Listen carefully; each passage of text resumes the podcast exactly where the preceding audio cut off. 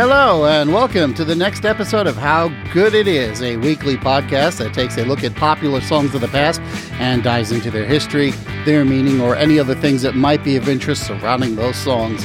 My name is Claude Call, and that's your problem now. Look, if you want to get in touch with me, probably the best way is to find me on Twitter, out How Good It Is Pod. Or you can leave a comment on the website, howgooditis.com, where you can find some additional trivia, follow ups, and other stuff that I found interesting. And don't forget to check out and follow the show's Facebook page, because that's where the cool kids hang out. it's over at facebook.com slash, ow, how good it is pod.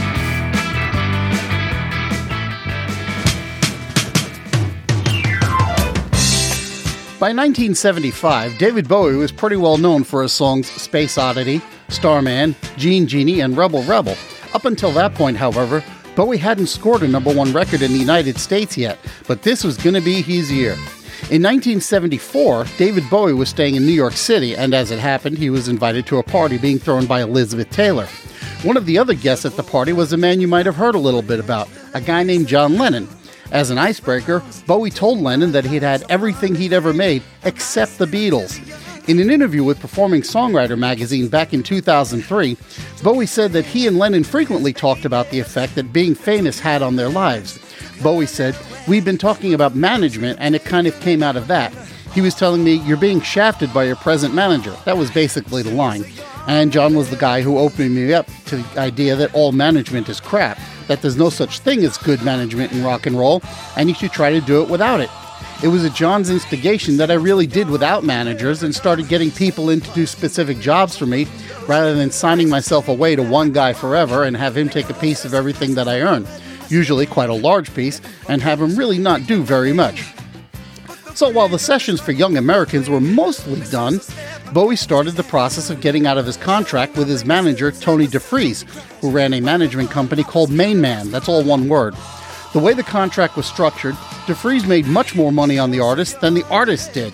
And because of his conversations with John Lennon, Bowie decided that he'd had enough of that arrangement. So he delayed completing Young Americans until that got settled. However, he never stopped completely, and he invited John Lennon into the studio to help with a cover of the Beatles song Across the Universe.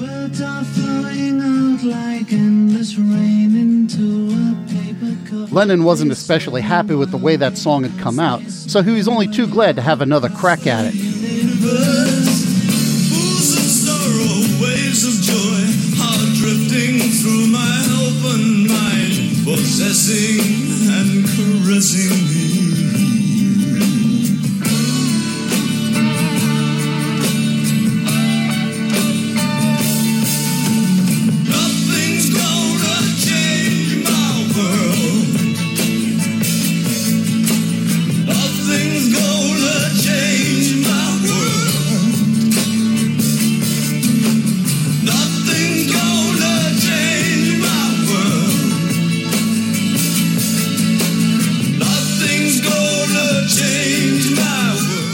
In between takes on this recording, the musicians would engage in little jam sessions, as musicians are prone to do, and guitarist Carlos Alomar started playing a funky guitar lick.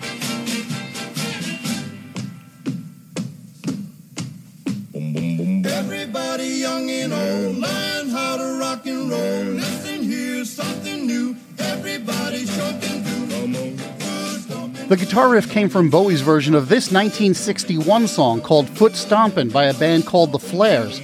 Bowie used to cover this song a lot during his live performances, which is why Alomar had a riff handy.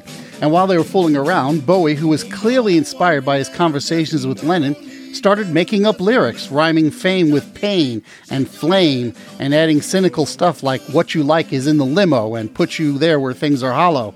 Lennon added some guitar to the session, and it was on.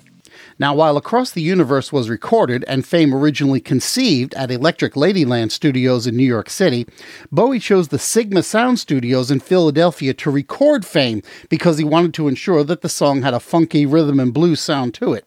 Bowie described the sound of the song as plastic soul, and while recording it, they performed a few technical tricks on it.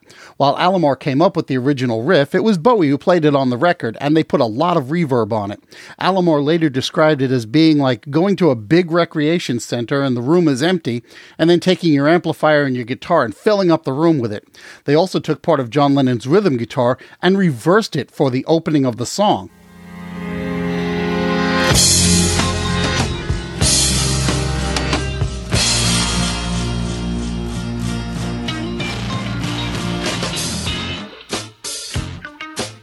In addition to the rhythm guitar, Lennon provided two other key elements of the song.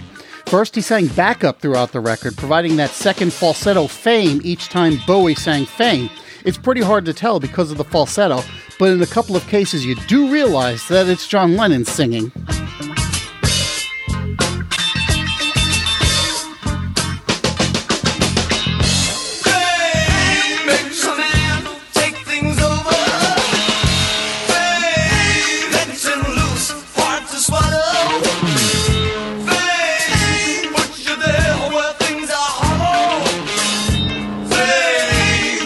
But the other thing that Lennon did with the record was give it a little bit of a Beatle esque touch.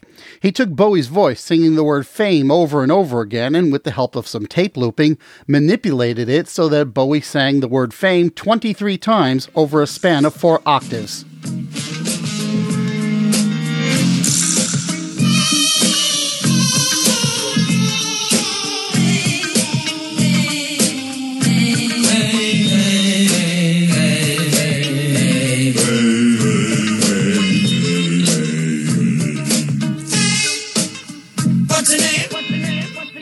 Fame became uh, Bowie's first hit to go all the way to number one on the Billboard chart, and in fact, it was his first hit to crack the top 10 in the United States. It's also the first Bowie song to do better in the US than it did in the UK, where it only went to number 17. Bowie performed this song on American TV a couple of times, which would also represent some of his first few TV appearances. One was on The Cher Show, and the other was on Soul Train, which makes him only the second Caucasian performer on that program. Elton John beat him by a couple of months with Philadelphia Freedom. The story is that Bowie was so nervous about being on Soul Train, he got a little drunk before his lip sync performance to help him calm down. I'll put the clip up on the website, and you can judge for yourself just how impaired he was. In both cases, though, the song was already on its way down the charts, so I'm not really sure what the value of those appearances was. But the groove did catch the attention of James Brown, who lifted it wholesale for his song later that year called Hot I Need to Be Loved, Loved, Loved. Some people think it's an early example of sampling, but if you listen closely, you'll see it's just a little bit different.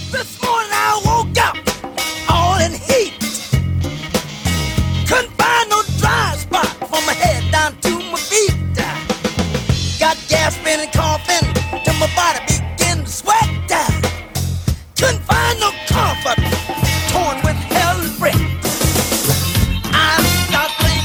The song has been covered about 20 times, and Bowie himself did a techno remix in 1990 for the Pretty Woman soundtrack titled Fame 90. You can find it on the soundtrack album for Pretty Woman or on the reissue edition of ChangesBowie.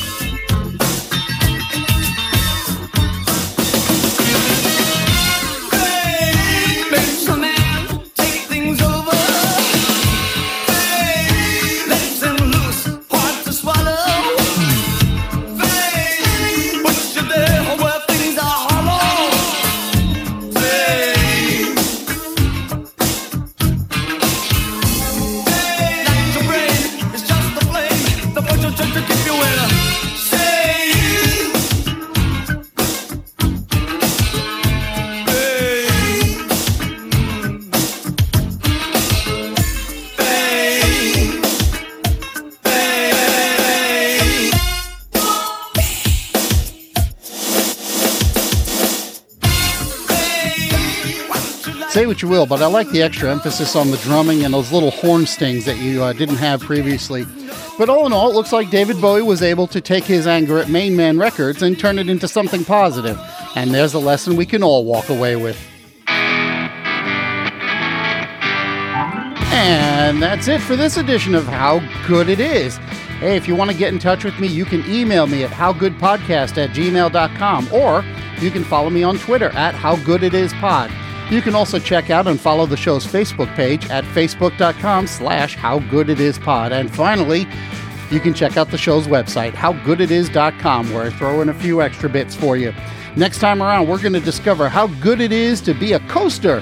Thanks so much for listening, and I will see you then.